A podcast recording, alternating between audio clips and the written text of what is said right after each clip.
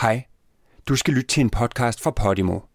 Hvis du kan lide, hvad du hører, så kan du lytte til alle episoder og en række håndplukkede podcasts, ligesom den her, på Podimo allerede i dag. Download appen eller klik på linket i episodebeskrivelsen. We want to end gender inequality. I speak on behalf of climate justice now. Fra min mors vilkår, så jeg alle andre kvinders vilkår. Og jeg synes, de var så gyselige, at det måtte der gøres noget ved. I'm not a lone voice. I am many. There are some little girls watching as I become the first black woman to be given the same award. Vi gjorde det!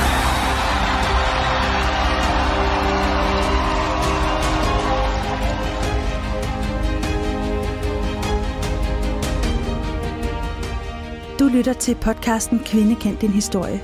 Mit navn er Gry Jeksen, og jeg er historiker.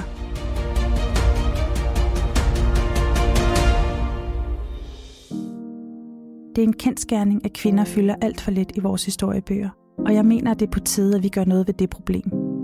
Det er ikke nok, at vi husker at nævne kvinder. De skal skrives ind som en helt naturlig del af vores fælles historie. Jeg begyndte med Instagram-profilen Kvinde kendt din historie, og på ingen tid fik jeg tusindvis af følgere og massevis af beskeder, som bekræftede mig i, at behovet virkelig er der.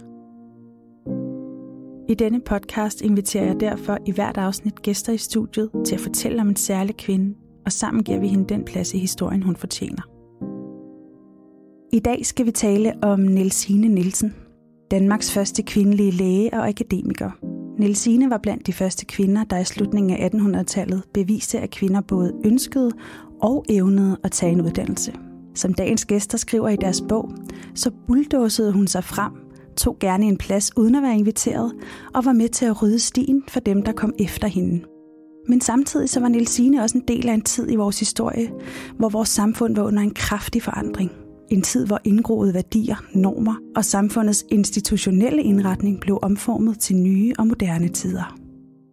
Jeg vil gerne byde velkommen til dagens gæster, Dorte Chakravarti og Safon Issen. Velkommen til. Tak. tak.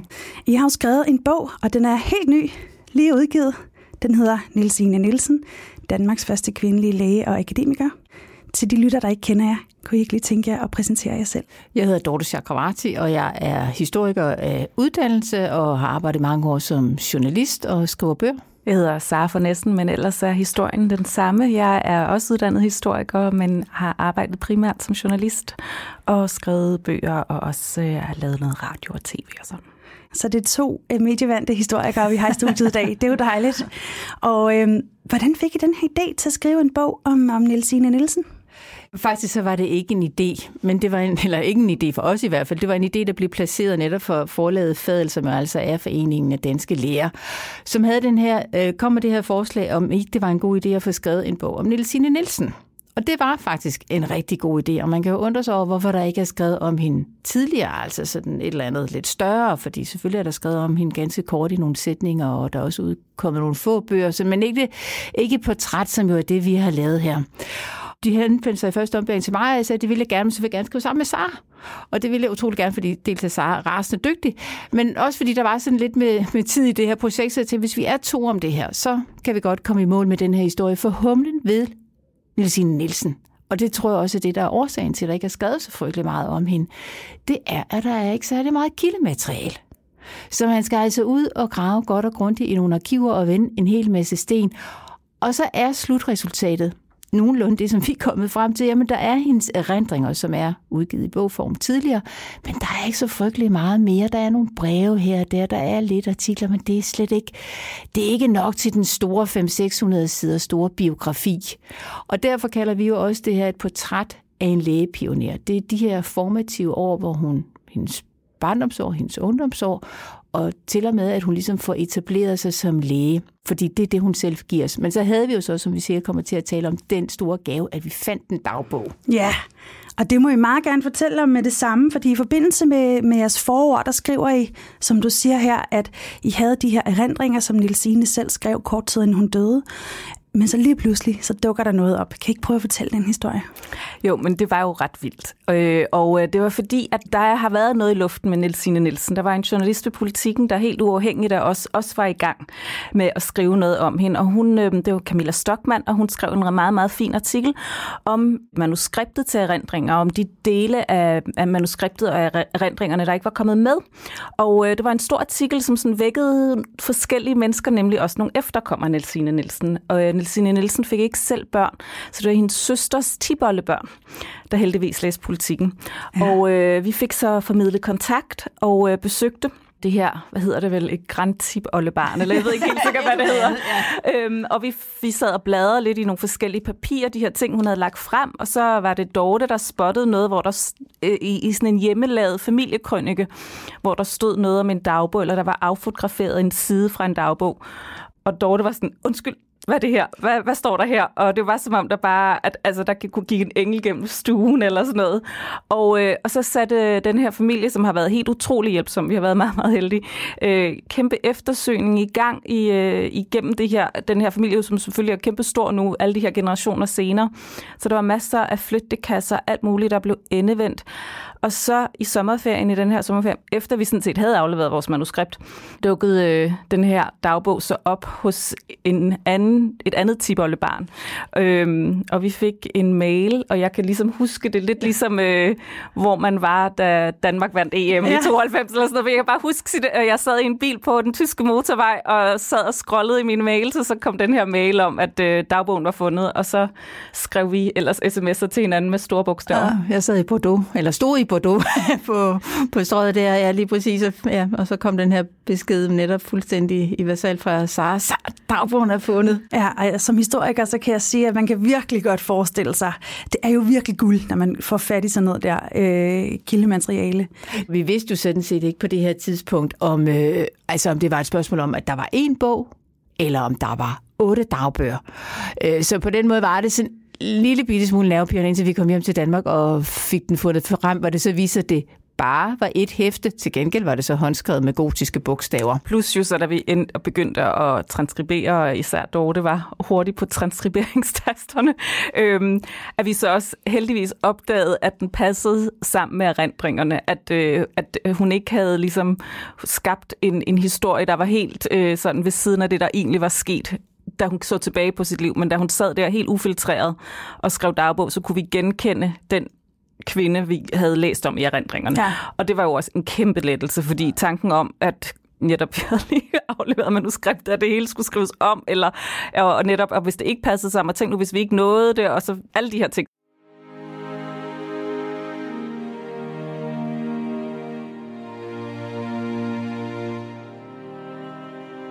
Den her dagbog, den betød jo, at I kunne få en, I skrive en lille smule anderledes start på jeres bog, fordi I fik indblik i Nelsines liv, da hun var 17-18 år gammel. Hun opvoksede som skiberdatter i Svendborg. Hun er født i 1850, altså et år efter vi fik en grundlov i Danmark. Og øh, hvad er det for en, hvad er det for en øh, slags liv, man har som skipperdatter i Svendborg? For hende er det et ret privilegeret liv. Altså, det er hendes første år i, i hendes opvækst, og det er også det, hun beskriver i sine erindringer, som, vi jo altså, som er dem, vi har til at dække hendes barndomsår. Hun er yngste barn ud af en søskendeflok på seks. Far tjener gode penge ved at sejle, og mor er naturligvis hjemme, ligesom en mor skal på det her tidspunkt. Hun er hustru og moder til de, den her børneflok. Og som sådan er alting fint og godt, og som det skal være.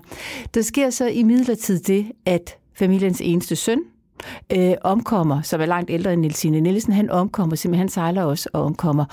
Og det er ligesom det, lader det til, der gør, at der er et omslag i den her familie, og det omslag, det rammer i særdeleshed faren, som bliver til det, hun selv beskriver som en, en hustyran.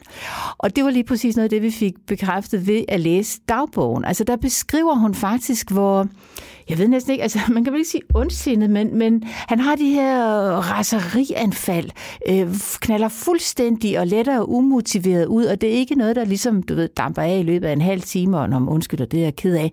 Det er over flere dage, og så raser, han finder på et eller andet, familien skal, og hvis ikke de makker ret, så fyrer han tjenestepiner. Du ved, det, det er så voldsomt, det her. Og det fik vi jo så blandt andet bekræftet, altså netop ved at kunne supplere med dagbogen. Men det her omslag er jo en af faktorerne til, at Nielsine Nielsen blandt andet gør op med, med køn, var jeg lige ved at sige. Altså, hun kan jo simpelthen bare se en manderolle her, som på ingen måde lever op til en forventning om, hvordan man som mand eller som menneske bør opføre sig. Men det, der ydermere er i det her skiberhjem, det er jo Svendborg. Det er jo en havneby. Der er skibene, der sejler ud. Der er skibene, der kommer tilbage. Der er besætningerne med de mest vidunderlige for, øh, fortællinger om den her verden, der er ude uden for Svendborg. Og det nærer jo bare hendes unge meget let modtagelige sjæl til at tænke, hun skal bare væk, hun skal afsted. Og der er alle lange passager i dagbogen, altså de er anelse kedelige, kan vi godt sige, men ikke desto mindre, så, så spejler de jo bare det her drømmende unge, unge menneske, hvordan hun forestiller sig øh, hesterit over bjerge og vandringer gennem ørkener og eksotiske fugle og rigt dyreliv og folkeliv. Altså det er alt sammen næret af de her søfolk, som hun har, har lyttet til. Og den her udlængsel, det er jo noget af det, der er så karakteristisk for Nielsine Nielsen. Altså hun vil ikke bare ind som sin mor eller som sin søskende. Hun har en søster, der bor hjemme, men hun har også nogen, hun oplever, der både bliver gift og får børn. Så det der, som hun kalder det slaveri, hun vil ikke ind i det. Hun vil noget andet. Sagen er jo bare det her med, hvad er det andet. Fordi hun er jo i 1800, altså hun er født i 1850, og da hun begynder sådan at formulere de her sætninger og skriver dagbogen, det er jo der i 1860'erne, altså, der er jo ikke nogen, hun kan kigge efter. Der er jo ikke nogen kvinder i Svendborg eller andre steder, i Danmark for så vidt, der gør så frygtelig meget andet end at være hustru og mor, så det skal hun jo til at formulere. Og så sker der noget, der kommer noget, nogle fjerne slægtninge på besøg i hjemmet, som giver hende en idé. Ja, og den her fjerneslætning opdager jo så den her længsel hos Nelsine, og det her, hvor hovedstaden København også bliver sådan et mål for hende, ikke? og de præsenterer det som et mål og en mulighed for hende.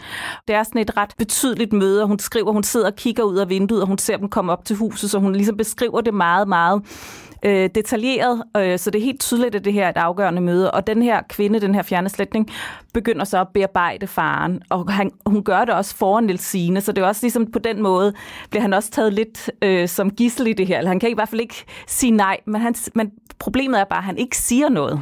Han svarer bare ikke. Og det er ligesom, det er der, at dagbogen slutter lidt ikke, med det her, med den her far, som er tavs som graven, som ikke vil imødekomme eller overhovedet give hende et svar på, om, han, om hun kan rejse, om hun kan gøre noget andet. Men det, hun har alligevel formuleret for sig selv, og sådan set også over for sin far på det her tidspunkt, det er, at hun kan se, hvis hun skal væk fra Svendborg, det skal hun, så skal hun have en uddannelse som lærerinde. Og det, altså, der er en meget, meget lille palette af muligheder for kvinder på det her tidspunkt, hvis de vil noget andet end netop blive gift og få en masse børn. Og en ting, man kan blive, det er altså det, hvis ikke man bliver tjenestepiger, det er hun jo alt for, altså, velstillet til, ja lige præcis. Ikke? Men, men så kan man altså blive lærerinde og tage den her uddannelse. Der har hun imidlertid et stort problem, som hun skriver meget om i sin dagbog, og det er sådan lidt underligt i dag, men det er, at hun kan simpelthen ikke spille klaver. Nej.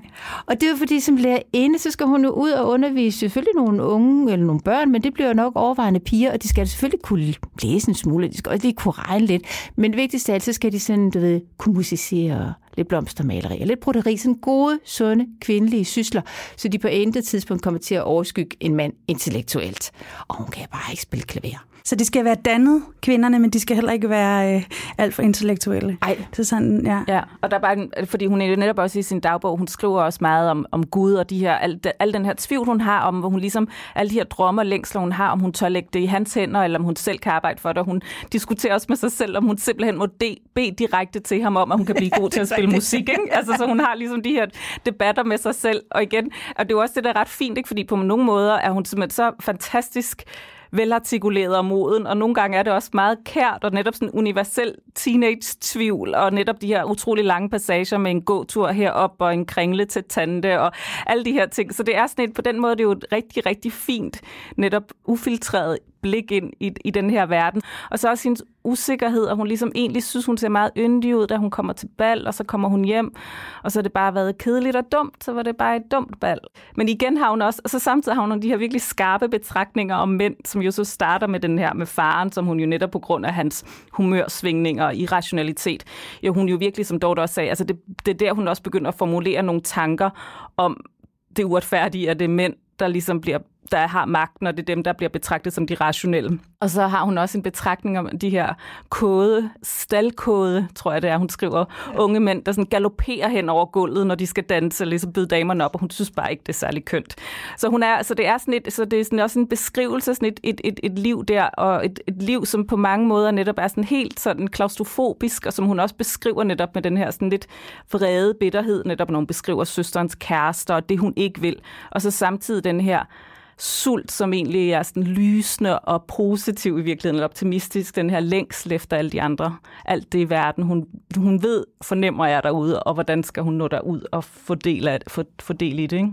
Og det, som er, der netop i forlængelse af det, du siger der, så, altså, som også er så fascinerende ved det her dagbog, det skal lige siges, inden vi sådan helt oversælger den. Der er altså lange passager, der er pænt kedelige, og de er også svære at læse på grund af det her gamle håndskrift. Men når det så er sagt, så er der altså virkelig øh, dele af den, som bare er, er, er fantastiske. Og det er fuldstændig korrekt. Altså, jeg tror, vi talte meget om den her balscene her. Man genkender bare sin egen ungdom, lige så sad man der skulle bare have en fest af en aften, og så, ja, så blev det bare helt frygteligt og helt forkert, og man gik slukket hjem og sådan noget.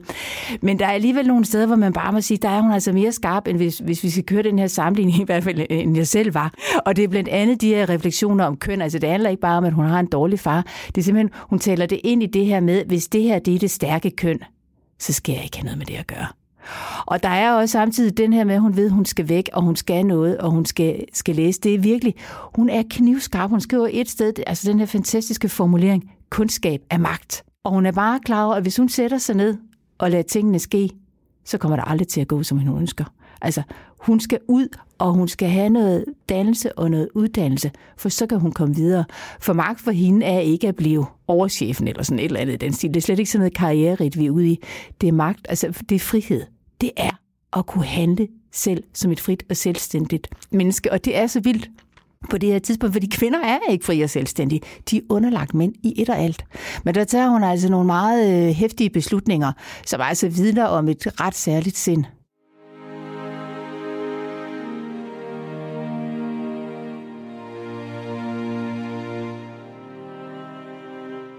Hun skriver jo, altså hun, hun er jo, øh, hun vil gerne have en uddannelse, men hun er også ret, øh, hvad skal man sige, øh, klar over, at hun heller ikke er det mest begavede menneske i verden. Det kommer heller ikke let til hende. Og hun skriver her i sin dagbog, øh, måske er jeg intet godt hoved, men dog ikke tungnem. Når en ting er blevet mig tydelig, tilegner jeg mig den og giver ikke så let slip på den igen.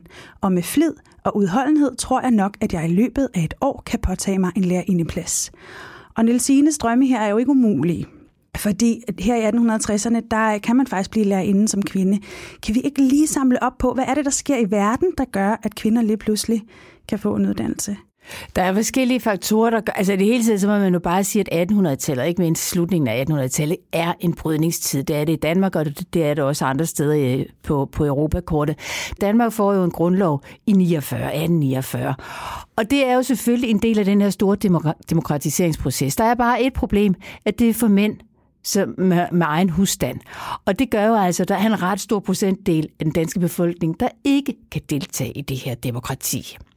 Når man så kigger ud på det store verdenskort, så er der jo bølger i gang omkring det her med demokratisering, og hvem er det, der skal bestemme osv., og der er også øh, Amerika, hvor slaverne de skal frigive. så der er så mange ting, der bobler ude omkring. Og alt det her, for nu at kode det hele sammen til en ultrakort historie, det gør jo, at der også kommer fokus på det her med kvindesagen. Fordi hvis man begynder at frigive slaver, som de amerikanske kvinder siger, skulle man så ikke også overveje at frigive kvinderne. og det kommer der jo altså sådan nogle aftapninger af, som også rammer Europa og som også rammer Danmark. Og i 1871, der bliver Dansk Kvindesamfund etableret, som jo netop vil styrke kvindernes placering i samfundet. Så der er så meget politisk i gang, og der er også meget i gang kvindepolitisk, men man skal ligesom hele tiden tænke ind i den her demokratiseringsproces så er der lige præcis det med tallene. Der er den her underlige situation, at der rent faktisk, og det er ikke bare i Danmark, men det er generelt i Europa, er flere unge kvinder, end der er mænd. Og det er sådan noget, man kan sidde og diskutere, hvorfor er det nu lige det? Nogle siger, det er fordi de unge mænd, de udvandrer til, til Amerika, og nogle gange, andre siger, det er fordi, sådan er det bare nogle gange, så er der flere det køn end, end, end, end det andet køn.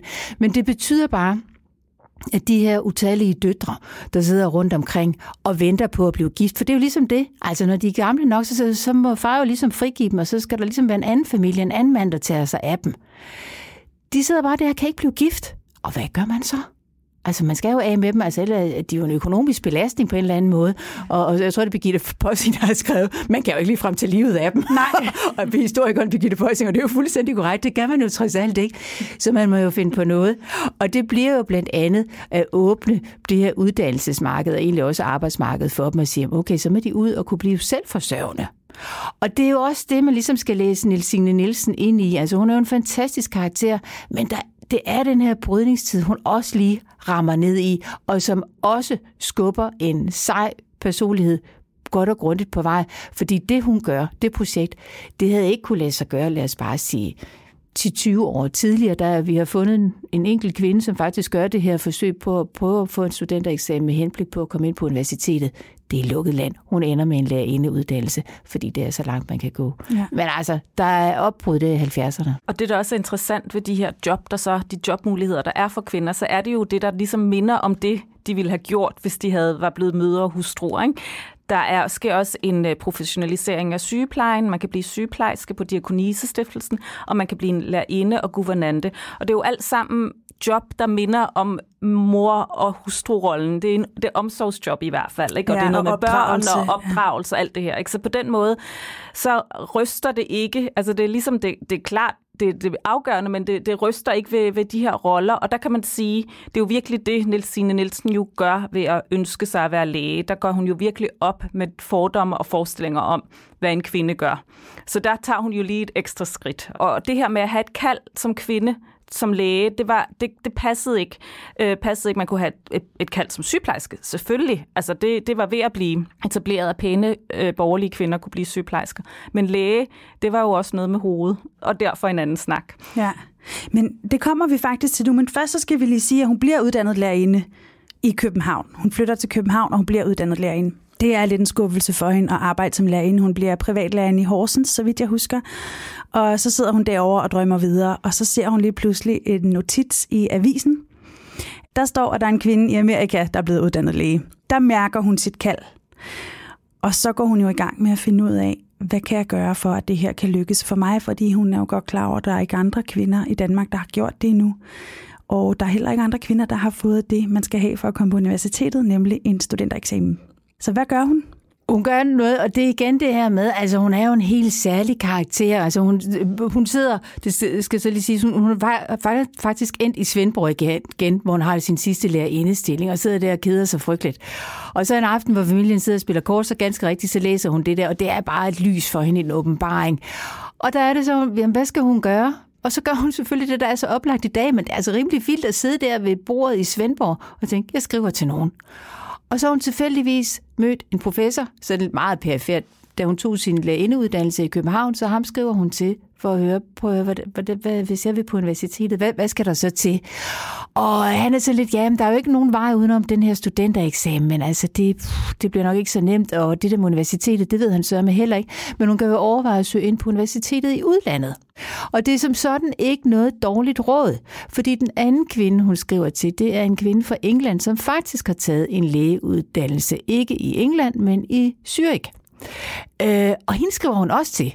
Nu er hun færdig med at skrive dagbøger, så nu har vi kun hendes egne erindringer. Og det er det, der er med Nilsine Nielsen. Der er nogle store huller, fordi man sidder bare og tænker, hvordan får hun gravet hende frem af dybet navngiven adresse, og endnu skrevet det her brev på engelsk. For Nielsine Nielsen har faktisk lært noget engelsk, men det man blandt andet ligesom skal forstå med den her sprogundervisning, de har fået, det er jo sådan noget, man sidder bare og læser op for bladet. Hun har jo ikke hørt en englænder tale, eller altså, det er sådan noget underligt gebrokkent engelsk. Men ikke desto mindre, så lykkedes det hende altså at skrive et brev, og det ender i de rette hænder, og den her kvinde svarer tilbage, du skal ikke tage din uddannelse i udlandet.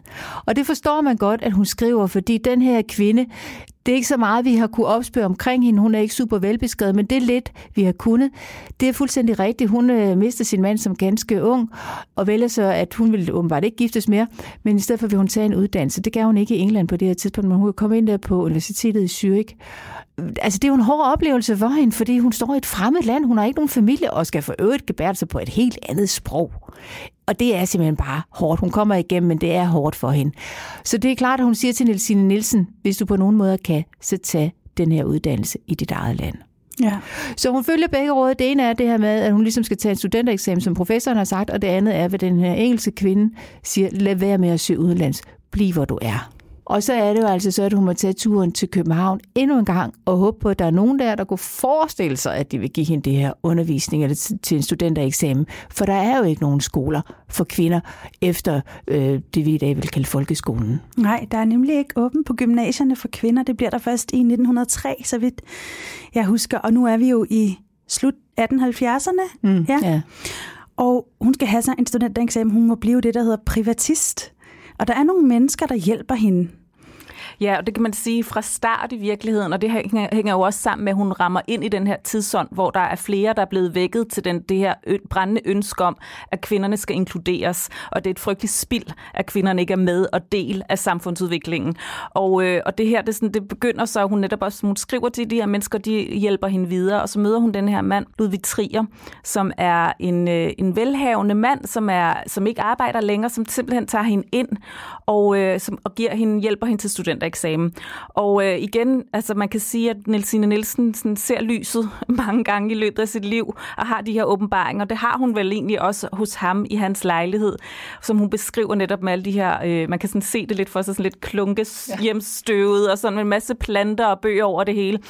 Og her introducerer, igen åbner han verden, han introducerer hende for verden, introducerer hende for forfatter, introducerer hende for alt muligt videnskab og sprog og, og andre mennesker, hun kan tale med igen. Og igen, altså de her, de her længsler, hun har beskrevet i sin dagbog, bliver imødekommet her hos Trier, som bliver en, en ven for livet i virkeligheden, og han... Øh, støtter hende, var han 13 år ældre end hende, og hun, hun beskriver ham, selvom han kun er 13 år ældre end ligesom sådan en faderlig, ja, faderlig, faderlig ven, ikke? og han bliver del af det her, man i dag nok vil kalde en selvvalgt familie i virkeligheden, det her tætte, tætte netværk, som hun får i, i København. Øh, og hver dag, hver, hvert år på dagen for hendes øh, lægeeksamen mødes de og øh, drikker rinskvin og spiser af og høns. Så han er ligesom hendes, hendes absolute, mest højrystede og ivrige sådan cheerleader livet igennem i virkeligheden, og hjælper hende til de her ting. Og der er nogle meget, meget smukke, fine sådan, beskrivelser af, at han han giver hende alle de her bøger, hun er helt fortvivlet over, at hun ikke har læst Brandes før, han giver hende de her bøger, og alle de her ting. Så han åbner hendes verden, åbner sig virkelig, som der kan man tale om, at hun også har et moderne gennembrud i virkeligheden. Ikke? Kan man sige, at han ligesom øh, en diametral modsætning til hendes far, på en måde, ham Trier der? Ja, det kan man vel egentlig godt, og vi skal også tilføje, at, at lige så snart det begynder at gå Nielsine godt, og hun bliver læser, bliver øh, faren i Svendborg også formidlet og stolt af hende i virkeligheden. Ikke? Så, så der er på den måde også lidt en, en happy ending der, men helt sikkert altså, at, at, at der, der er Trier, der er en, en, en, en faderfigur, et, som, som bakker hende op på en måde, hun ikke har oplevet øh, derhjemme. Og, og ikke mindst økonomisk, ikke? Altså man har brug for virkelig at, at få støtte økonomisk, hvis man skal gennemføre Præcis, ikke? altså der får hun jo netop også det her. Ja. Det tror jeg måske Dorte kan fortælle lidt om de her. Ja, fordi økonomien ja. er, jo, er jo et springpunkt i det her, fordi der er ikke nogen penge hjemmefra. Det kan godt være, at far har sluppet hende løs, men der, er altså, der følger ikke nogen penge med det her. Og Ludvig Trier, som, som Sara siger, underviser ganske rigtig gratis, og hun er privatist. Og, øh, men et eller andet sted, så skal det her ophold jo finansieres. Og der er der en dame, en kvinde, ved navn Marie Rovsing, der træder i karakter på det her tidspunkt. Og Marie Rovsing er en af de her utallige kendte personligheder i det københavnske progressive miljø. Og hun er kvindesagskvinde. Og det er hun på den måde, at hendes mand han kan absolut ikke lide det her kvindesags kvinde noget og dens kvindesamfund, så hun holder hemmelige møder. Og hun har sådan et godt blik til at orientere sig omkring, hvad sker der ude i byen, og hvor er der nogle kvinder, der kan noget og vil noget. Og da hun hører om, at der er en ung kvinde, Nilsine Nielsen, der er kommet til byen, og for at kunne øh, tjene sine penge osv., faktisk hvad hun har, netop øh, blevet ansat som lærer på det institut, hvor hun har taget sin tidligere lærerindeuddannelse, så tænker hun, det går ikke. Hun skal have nogle penge med sig, så hun kan gå helt ind i det her studieliv og kun tage sin studentereksamen. Og Marie Rovsing prøver at få Dansk Kvindesamfund til at øh, samle nogle penge, men ah, det er alligevel lige til den vilde side, det her med at yde økonomisk støtte til hende, så det ved de ikke. Men så laver hun sin egen private indsamling, og sikrer simpelthen øh, de økonomiske midler til Nelsine Nielsen. Altså det siger jo også ret meget om det her samfund. Altså du er fuldstændig lost, hvis ikke der er nogen penge. Altså så kommer der ingen vegne i det her.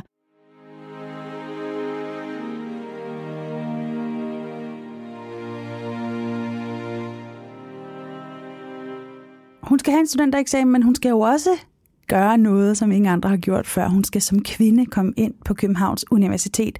Og til, til det, der skriver hun en ansøgning til hun sender en øh, ansøgning til universitetet, som ligesom skal beslutte sig for, hvorvidt det vil have kvinder ind eller ej. Så hun sender en ansøgning til øh, universitetet. Ja. ja. Og det, det hun, hun får, det siger, siger jo netop igen alt om den her verden, fordi det er ikke en, hun afleverer selv. Der er en meget prominent læge, Finger, som også er en af hendes supporters, som afleverer den personligt, fordi han kender alle de rigtige mennesker. Så ligger der en ansøgning der, og hun pukler videre med sine studier.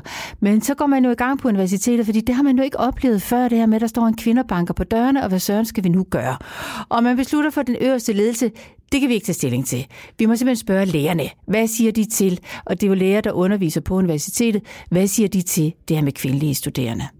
Og de går så i gang med at diskutere, hvad de egentlig mener om det her. Og der, det ender munder ud i en fælles skrivelse, og de er sådan set enige om, at det er okay med de her kvinder, fordi de har godt nok hørt ude i verden, der er nogle steder, hvor der er kommet kvinder ind. Men de er selvfølgelig nødt til at gøre opmærksom på, at det ikke er helt uproblematisk, fordi nu begynder man jo at blande ugifte mænd og ugifte kvinder. Ja. Og en ting er, at man gør det måske i et undervisningslokal, men jo også ude i praktik, når de skal ud på afdelingerne, ude på hospitalerne. Og det er jo sådan, altså det lyder jo skørt i dag, men man skal bare Altså, de har bare ikke nogen fortilfælde. De ved simpelthen ikke, hvad der kommer til at ske her. Øh, og der er forskellige overvejelser, de må gøre sig. Men som samlet flok er lærerne på universitetet sådan set enige om, okay, det her, det må vi nok hellere sige, det, det er i orden. Der er bare lige én læge, Saxtorp, som er vanvittig modstander af det her projekt. Og han afgiver altså så sit eget lille øh, udsagn om, hvad han mener om den sag. Og hans udsagn i den forbindelse er jo stort set blevet næsten et Danmarks berøm, fordi det er jo simpelthen så overrejsende, det han siger. Saxtorp, han kommer spalte op og spalte ned om, hvorfor de her kvinder, de ikke skal ind, og så siger han de berømte ord om, på det her tidspunkt, der er prostitution, øh, det er sådan legaliseret på den måde, at man skal være registreret osv. Så, videre. så der man har det begreb, der hedder den offentlige prostitution. Og han skriver så, at den offentlige prostitution, det er et nødvendigt onde i samfundet. Men kvindelige læger, det er et unødvendigt onde. Ja. Og han sidestiller simpelthen de her kvinder, en kvinde som Nielsine Nielsen, der vil ind og have en uddannelse, med prostitu- prostitueret. Det her, det er et moralskred, det er samfundet, det er alt, alle værdier, der er ved at ende plads på gulvet med det her, hvis man tillader kvinderne at komme ind. Men det bliver altså ikke ham, der træffer afgørelsen det bliver flertallet trods alt, som siger god for det. Men det stopper slet ikke der, for der er mange flere, der skal diskutere det her, fordi man kan jo også godt sige, at fred være med, at de så kommer ind på universitetet. Hvad så ude på arbejdsmarkedet? Så der er nationaløkonomer, der er praktiserende læge, læger, der er alle mulige, der skal i gang med at diskutere det her, og de kan angribe sagen for mange interessante vinkler, kan vi roligt sige. Men diskutere det bliver de jo altså nødt til, fordi det er helt nyt. Ja, og det der også er interessant, er, at de kan jo ikke bare gribe tilbage i lån og, og, og læse der, hvad, hvad skal kvinder, og hvad skal kvinder ikke, fordi det er simpelthen så utænkeligt, at kvinder skal på universitetet, og der ikke engang er beskrevet nogen steder, hvad man skal gøre, hvis der er nogle kvinder, der, der får lyst til det. Så det er sådan en, man skal forestille sig, tror jeg, sådan en situation derinde, hvor det, altså, hele verdensbilledet sprænger ligesom. Det er, det er utænkeligt at sket. Hvordan skal vi håndtere det? Og det synes jeg, I beskriver rigtig, rigtig godt i bogen, det her med, sådan, at, at der er også mange, mange ting op at vende, som du også siger, som også handler om, hvad sker der med hustrurollen og, og moderskabet, hvis kvinder ja. pludselig får en uddannelse? For det er jo ugifte kvinder, vi taler om her. Lige også, præcis. Også, ikke? Så det er jo også det. Uroen over øh, den der bærende øh, pille i, i samfundet, som hedder ægteskabet. Ikke? Hvad sker der ved den, hvis vi rokker ved både magtrollerne i ægteskabet, men også mulighederne for parterne? Der er sådan nogle dejlige kasser, man kan putte kvinden ned i og manden ned i. At hvorfor, skal vi, hvorfor skal vi rokke ved dem? Øh, så det, det er sådan, jeg forestiller mig lidt sådan en masse forvirrede mænd går rundt og snakker med hinanden. Og sådan, hvad, skal hvad det, gør ende? Ja, præcis, og det der er altså sjovt, de taler netop super meget moral og ægteskab, som du siger. Hvordan skal det hele gå? Altså på det her tidspunkt kan en ukendt kvinde bare ikke være være sammen med en ugift mand, uden at det næsten skal ende med ægteskab. Og nu er der altså en kvinde, der skal ind blandt 200 mænd, og det kan jo selvfølgelig ikke ende med ægteskab, det hele. Altså. Så det er jo så vildt det her. Men det, der egentlig er så underligt, de taler ikke så meget om fagligheden. Altså, der er måske lidt prestige hvis man lader kvinderne komme ind på et mandeområde sådan noget, men det handler egentlig ikke, altså, at de her kvinder uddannet godt nok til det. Øh, det er slet ikke intellekt, der er i spil som sådan. Til gengæld er det en hel masse om, om de har fysik til det, og de har hårdrejsende oplevelser, der kan, de kan blive budt på en, på en operationsstue, eller hvad det nu kan være. Det er, er kvinden som det her skrøbelige kærlige, moderlige omsorgsvæsen. Det er det, der er i spil. Og så er der jo også den her fuldstændig vilde tanke. For det kan godt se, der kan være en vis fidus i, at kvinder undersøger kvinder. Og de kan også godt se, at kvinder kan undersøge børn, fordi kvinder har jo sådan, som de mener, naturlig moderlighed. Men der, hvor det hele eksploderer, det er, hvis en kvinde skal undersøge en mand. Ja. Ja, og det siger Saxtorp jo også, det skriver han jo også i sin dissens, ikke? Altså han siger, at det er jo perverst, altså ja. hvis, en, hvis en kvindelig læge skulle betragte en, en mand med syfilis, ikke? hvis hun skulle undersøge en syfilitisk mand, ikke? Altså det må jo være, hvilken type kvinde kunne dog have lyst til det? Så det er jo også der, altså ikke nok med, at han sammenligner hende med prostitueret, Nej. det er jo også bare det der med, at hun er sådan per, pervers og forskroet, ikke? Ja. Og igen, apropos det her også med, hvad et kvindemenneske er på det her tidspunkt, altså vedlagt Nelsines ansøgning ligger der jo også en udtalelse fra præsten i hendes by om, at hun ikke har knald i låget, basically. At hun ikke er nervespændt. Ikke? Og det er jo igen den her måde at betragte kvinder på, som netop noget skrøbeligt, noget, der altid er på vej til at gå lidt i stykker, og som til ikke at kunne holde til noget. Og er man jo så enige om, at der er nogen felter inden for mm. lægevidenskab, hvor kvinder vil være gode, og det er jo netop så til andre kvinder og til børn. Ikke? Ja. Der kan man jo godt blive enige om, at der vil måske kunne være en pointe i at have en kvindelig læge.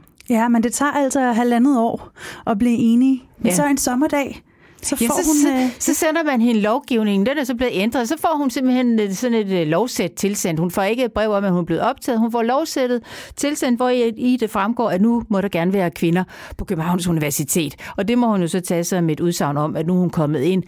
Det her lovsæt, som er underskrevet af kongen, det betyder jo så også samtidig, og der kan man bare sige, der er de allerede bagud på pointkvinderne kvinderne her, for det kan godt være, at de må komme ind. Men de må jo ikke bo på regensen, altså det der kollega, som jo selvfølgelig kun er for mænd. Det er jo utænkeligt, at der også skal til at bo kvinder. Og i øvrigt, så kan det heller ikke få nogen stipendiater. Nej. Så der er ikke nogen penge. Så der er hverken bolig eller penge, men de må gerne være der. Og det kan man jo sige, man sikrer jo lidt at udskille nogen på, på den her konto. Men altså, hun har jo sin finansiering fra Marie Rosing, og så har hun jo for øvrigt sin stærke, stærke vilje. Men står der ikke også, at de kan ikke få legater, de kan ikke bo på Gensen, fordi de mandlige studerende skal ikke føle sig mere troede, end jo, de allerede føler jo, i forvejen? Jo, lige præcis. Det er jo en kæmpe trussel, når der er ja. en, der står der og banker på døren. Ja, det er virkelig, altså, det er virkelig sjovt, at det bliver beskrevet så direkte, synes mm. jeg, at øh, det er faktisk synd for mændene, det her, ja. så vi må heller ikke, vi kan ikke tage det hele fra dem. Nej, og det er det hele taget er meget, der er synd. Altså, det er også det, man skriver om, blandt andet øh, det her med, med de kvindelige studerende og alle de her mænd. Altså, man er jo sikker på, at de her mænd vil blive forført ja. af kvinderne.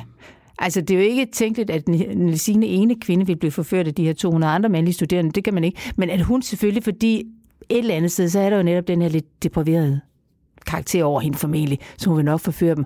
Og der er også det er sådan et argument, der kommer et par gange forskellige steder fra. Der er jo den her historie nede for Zürich, hvor der er en øh, kvindelig studerende, der har forført en, en mandlig studerende. Og han har selvfølgelig ikke kunnet modstå det ene og det andet.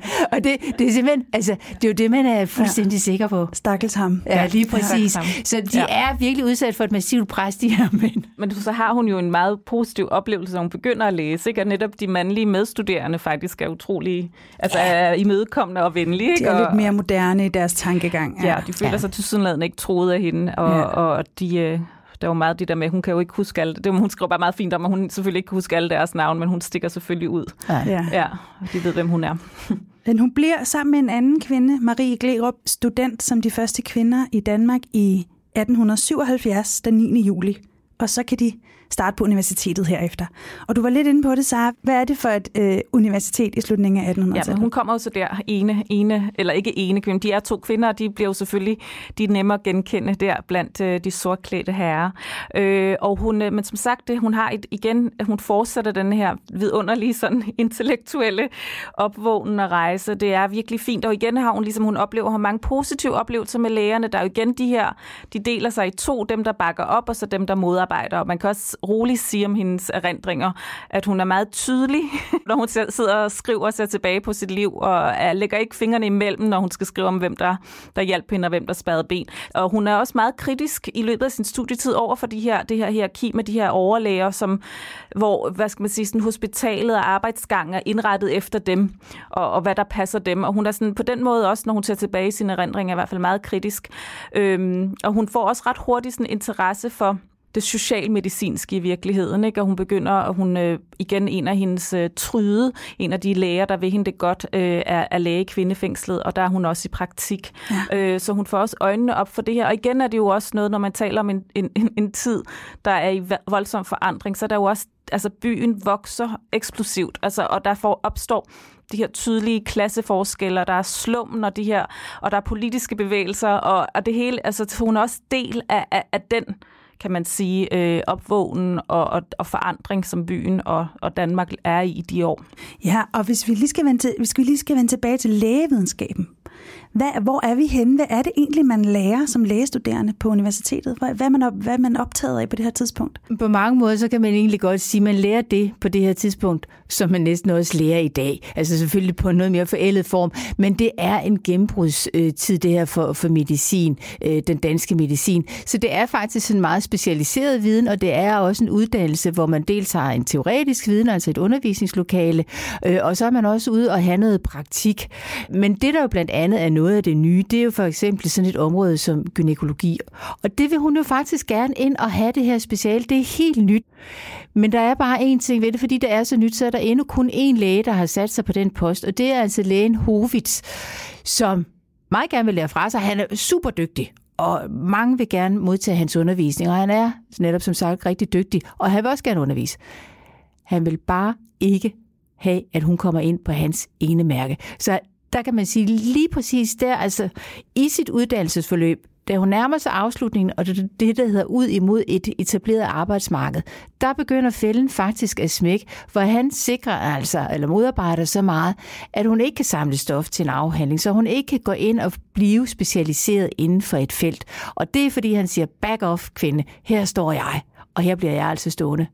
Så det, havde det været samme situation, som havde været en mand, der ville ind på hans ene mærke? Han, øh, nej, det tror jeg faktisk nej, ikke. Altså, jeg kan godt være, at han har en mand i strakt arm, men det er helt klart, det her det er diskriminering, og det er det på grund af køn. Og han er ikke bare... Øh, hvad skal man sige, øh, journalistisk, han er også antisemitisk. Altså han har, der er virkelig grupper i samfundet, han ikke bryder sig om, og dem sørger han altså for at, at modarbejde og tale meget, meget dårligt om. Det er da interessant, at han så har øh, kastet sig over gynekologien, hvis han, hvis han ikke er så super vild med Der er en lang historie omkring ham, som jeg tror, vi redegør, hvorfor han ender der. Men det skal lige siges, at jeg boede på Frederiksberg, når jeg går min daglige tur med hunden og hen over kirkegården, hvor han er begravet. Altså, han har jo en mands høj gravsten. Altså, han er en af de store helte i, i dansk medicinhistorie. Og det er, fordi han er super dygtig. Han er så bare ikke så begejstret for at lukke en kvinde ind i folden. Man kan næsten sige, for hver sådan trold er der en engel engel i hendes historie, ja. ikke? Fordi så samtidig så har hun den her ven, Rudolf Berg, som er øh, kønssygdomslæge og passer på alle de prostituerede med syfilis, eller har, har, dem, har dem indlagt på Rudolf Bergs hospital, som det bliver siden på Vestre Hospital. Og han tilbyder hende så at hun kan komme øh, i praktik hos ham i stedet for. Og at, øh, at det jo selvfølgelig også være, være relevant og ind, sådan, i hvert fald sådan, forbundet til hendes interesseområde, det her med, at, med kønssygdomme. Øh, så det har hun igen, og der har hun en meget, meget fin oplevelse igen hos ham, og hun beundrer virkelig den måde, han behandler de her kvindelige patienter på, øh, som jo er på alle måder det, det laveste af det laveste i samfundet. Og han, hun skriver om, hvordan hun, han øh, behandler dem så respektfuldt.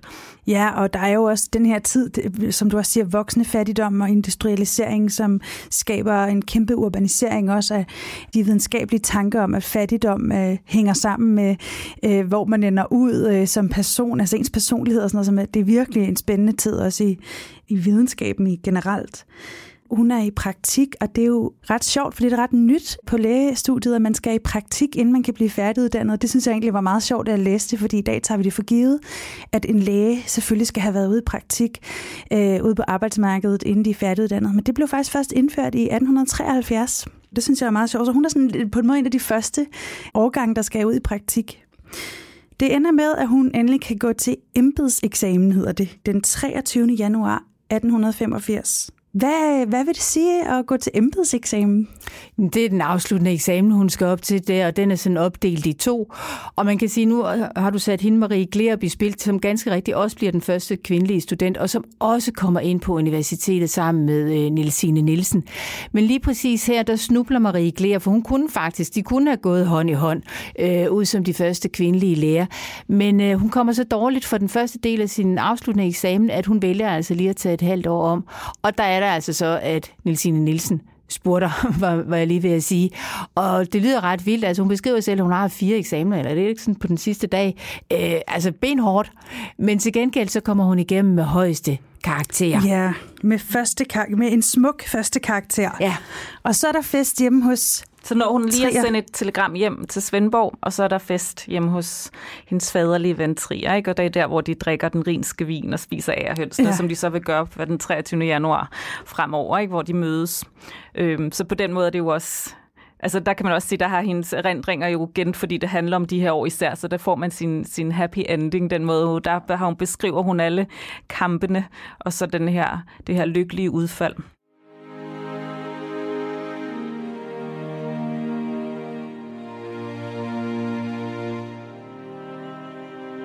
Nielsine er blevet færdiguddannet, og nu skal hun i turnus, ligesom danske læger i dag også skal. Det er en periode, hvor hun er forskellige steder i, i Danmark. Så vælger hun også at gøre noget andet, som øh, det er ikke alle, der gør. Jamen igen viser hun ligesom sit, øh, sin, sin determination og sin, igen også sin, med sin totalt sådan vilde appetit og sult på livet og på oplevelser. Alt det, hun har længtes efter, siden hun skrev sin dagbog. Så hun tager ud at rejse. Hun beskriver meget smukt det her med, at hun tager først starter i Berlin med en veninde, og de øh, indlogerer sig på et meget dyrt hotel med elektrisk lys, som hun står og tænder og slukker. Og igen det her billede på alt det nye, der sker. Hun er i Paris, det er faktisk på en anden tur, men der er hun på Pasteurs Institut, så hun, hun er ligesom der, hvor alle de her vindinger, øh, øh, videnskab, videnskabelige landevindinger foregår. Hun står midt i det. Øh, og så tager hun også til England for at være i praktik eller besøge og følge, fordi det bliver ikke rigtig en ordentlig praktik, en berømt øh, gynekolog-kirurg, der hedder Tate, som viser sig at være sådan meget skandale om brust i virkeligheden. Der er en sexskandale med ham, og han gør måske, måske ikke en, en, en sygeplejerske gravid, men han, han falder i hvert fald fra, drætter ned fra tænderne, og hun har på intet tidspunkt, han er en af dem her, som bare får med den skarpe pen. Hun har virkelig ikke noget godt indtryk af ham. Hun siger, at han ligner en slagtehund. Og hun, øh, hun er meget øh, ked af den, den oplevelse med ham, og hun, øh, får, hun synes ikke, hun får meget ud af det, men, og dog, fordi alene det, at hun er der og ser, hvad han laver, og hun kan gå i hælene på ham, det synes hun ligesom også selvfølgelig er en kæmpe oplevelse. Så det var nok noget andet, end hun havde forestillet sig, men hun, men, men hun er jo igen, som hun beskriver sig selv, og det indtryk, man får af hende som en, der ligesom nægter at gå glip af noget, så hun ligesom får det mest ud af alting, og hun rejser til London, hun, så hun suger bare til sig både ude og hjemme. Altså, så det siger virkelig også meget om hendes, om hendes karakter, synes jeg, og meget om den her tid, hvor også det her bliver muligt for hende, når hun rejser rundt, og hun møder andre enlige øh, kvinder fra USA og fra Europa, der også er på de her ture, på uddannelsesture, på dannelsesrejser rundt i Europa. Så igen, så kan man måske, hvis man på den ene side har haft de her nervøse mænd, der har siddet sådan og tænkt, hvad skal det hele ikke ende med det her en glidebane, så kan man også bare forestille sig de her sådan trallende kvinder, der ligesom er ude og suge til sig og opleve verden, og, og, og netop også fysisk, de begynder at dyrke sport og sådan noget. Så det er den her sådan eksplosion, den her frihedseksplosion, som er det der modbillede til de der måske nervesvækkede mænd i virkeligheden, der ikke ved, hvad det hele skal ende med. Ej, ja, det lyder helt fantastisk. I var inde på det tidligere, hun er vild med gynækologi, og det er jo egentlig det, hun gerne vil specialisere sig inden for, men der har jeg ham her lægen, der spænder ben for hende. Så hvad, må hun, hvad gør hun så? Jamen, der er også et arbejdsmarked, der spænder ben, for da hun er tilbage i Danmark, altså der er en borgmester i København, som ligesom højlydt og offentligt annoncerer, at øh, han skal nok sætte en stopper for, at der er kvinder, der kommer til at gøre karriere på hans hospitaler. Øh, så man kan sige, at hun vælger at gøre det samme som kvinder, der går samme vej efter hende. Ikke at der er så frygtelig mange, men der bliver jo flere og flere kvinder på universitetet, og går ind for at læse medicin. Øh, hun etablerer sin egen praksis. Og det er simpelthen på den måde, de kan lave den her karriere som læger. Det er et fortal af dem, der bliver ansat på hospitalerne, men til gengæld laver de deres egen praksis. Og det har hun så til gengæld stor succes med, og får desværre der ikke øh, efterladt nogle øh, hvad hedder det, patientjournaler, så vi kan ikke gå hende efter i kortene så at sige og se, hvor mange havde hun, og hvem var de i køn og alder osv., hendes patienter. Men da hun dør, er hun meget velhavende. Og det ved vi, fordi hun opretter legater, og hun donerer penge til, til hvad hedder det, et kollegium øh, og for andre ting.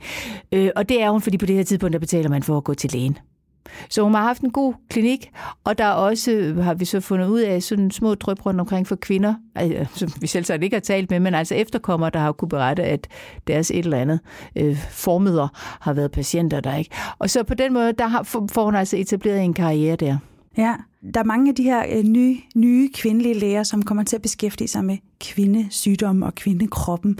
Og et sjovt spørgsmål er jo, er det fordi de interesserer sig særligt for kvinder, eller er det fordi det er det, øh, stof, de simpelthen får ad. Altså det er der, at døren står på klem for dem. Jamen det er fordi, de får så mange kvindelige patienter, ja. så det giver næsten sig selv. Altså det er simpelthen ikke hjernekirurgi, øh, der står og banker på. Det er de her øh, øh, øh kvinder, så derfor der bliver det jo meget, kvinder kommer til at undersøge, undersøge kvindesygdom. Og sådan er det jo også i dag, når kvinder etablerer en egen praksis. Altså så har de rigtig mange kvinder i patientgruppen. Ja, og så kunne jeg også godt lige tænke mig, at vi lige til sidst taler om øh, Nielsine Nielsens privatliv. Fordi hun bliver jo ikke gift. Og øh, så er det store spørgsmål, hvad er hun så for en privat? Ja, ikke? hvad er hun så for en? Ja. Ikke? Og det der har jo et spørgsmål, vi har fået så mange gange, ikke? og ligesom sådan, gud, og var det, var det et kæmpe offer for hende og sådan noget. Det er jo ikke noget, hun selv giver udtryk for, at hun har, altså, at hun har gjort noget på bekostning af noget andet, eller hun har levet sit liv og gået glip af noget.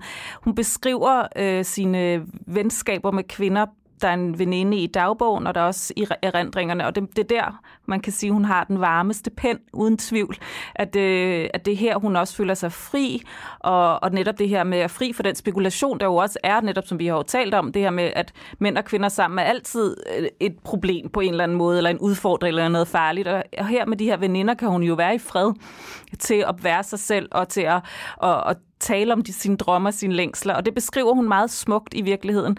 Hun ryger cigaretter, og hun går ind for reformdragten, som er det her øh, korsetløse øh, klæde. Øh, så hun har, der er mange af de her sådan, tegn på netop det her med, at hun er sådan en, en frisindet, lidt boemagtig, det Selma Lagerløf, der møder hende i København og bliver sådan forbløffet over hende og siger, at hun er, hun er lidt bohemagtig, så hun er tilhører den her gruppe af, af kvinder, der bliver betragtet som, som meget frisindet. Vi ved ikke, hvem hun var kæreste med, hvis hun var kæreste med nogle af de her kvinder, men jeg er heller ikke sikker på, at det er at det er rigtig vigtigt. Altså det er vigtigt, at hun havde venner, der så hende, og hun var, som hun følte sig, hvad skal man sige, forløst og lykkelig med, og det beskriver hun meget smukt. Ja, og det er jo karakteristisk for kvinder, der vælger karrierevejen på det Stadig, her tidspunkt. Ja. Øh, det, hvis man bliver gift, mister man retten til sin egen øh, formue og alle mulige andre ting, som gør det besværligt at blive gift, hvis man gerne vil være en erhvervsdrivende kvinde på ene eller den anden måde. Så jeg synes også, der er en, øh, man skal også huske, at måske er en naturlig forklaring på, hvorfor de finder sammen med kvinder, altså i, i kvindelige fællesskaber, og, og som du helt rigtigt siger, så er det jo ikke spor interessant, om det var lesbiske eller ej med hinanden, ikke?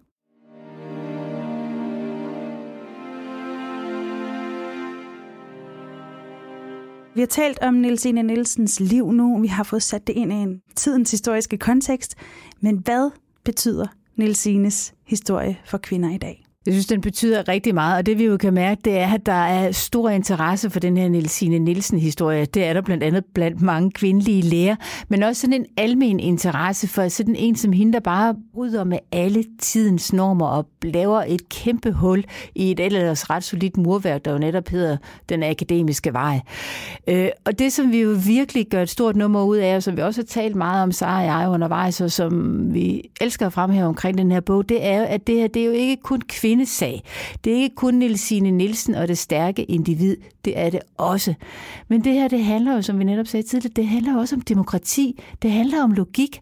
Og mange af de her mænd og kvinder, men ikke mindst mænd, og det er jo meget mænd, der hjælper hende, de kan jo se, at der står en kvinde her, der er rasende godt begavet, hun vil noget, hun kan noget det er jo ærgerligt for et samfund, et moderne samfund oven i købet, og demokratisk, som det kalder sig, at lade sådan en som hende gå til spilde, så at sige, ved at hun ikke kommer igennem med det, hun gerne vil. Så det her, det er jo historien om den stærke kvinde, men det er jo også en stor og vigtig del i den danske demokratihistorie. Til sidst så vil jeg selvfølgelig anbefale at læse bogen, som hedder Nilsine Nielsen, Danmarks første kvindelige læge og akademiker. Den er udgivet på Fadels forlag, og den kan købes i de fleste boghandlere, formoder jeg. Tusind tak, fordi I kom, Dorte Chakravarti og Sara von Nissen. Selv tak.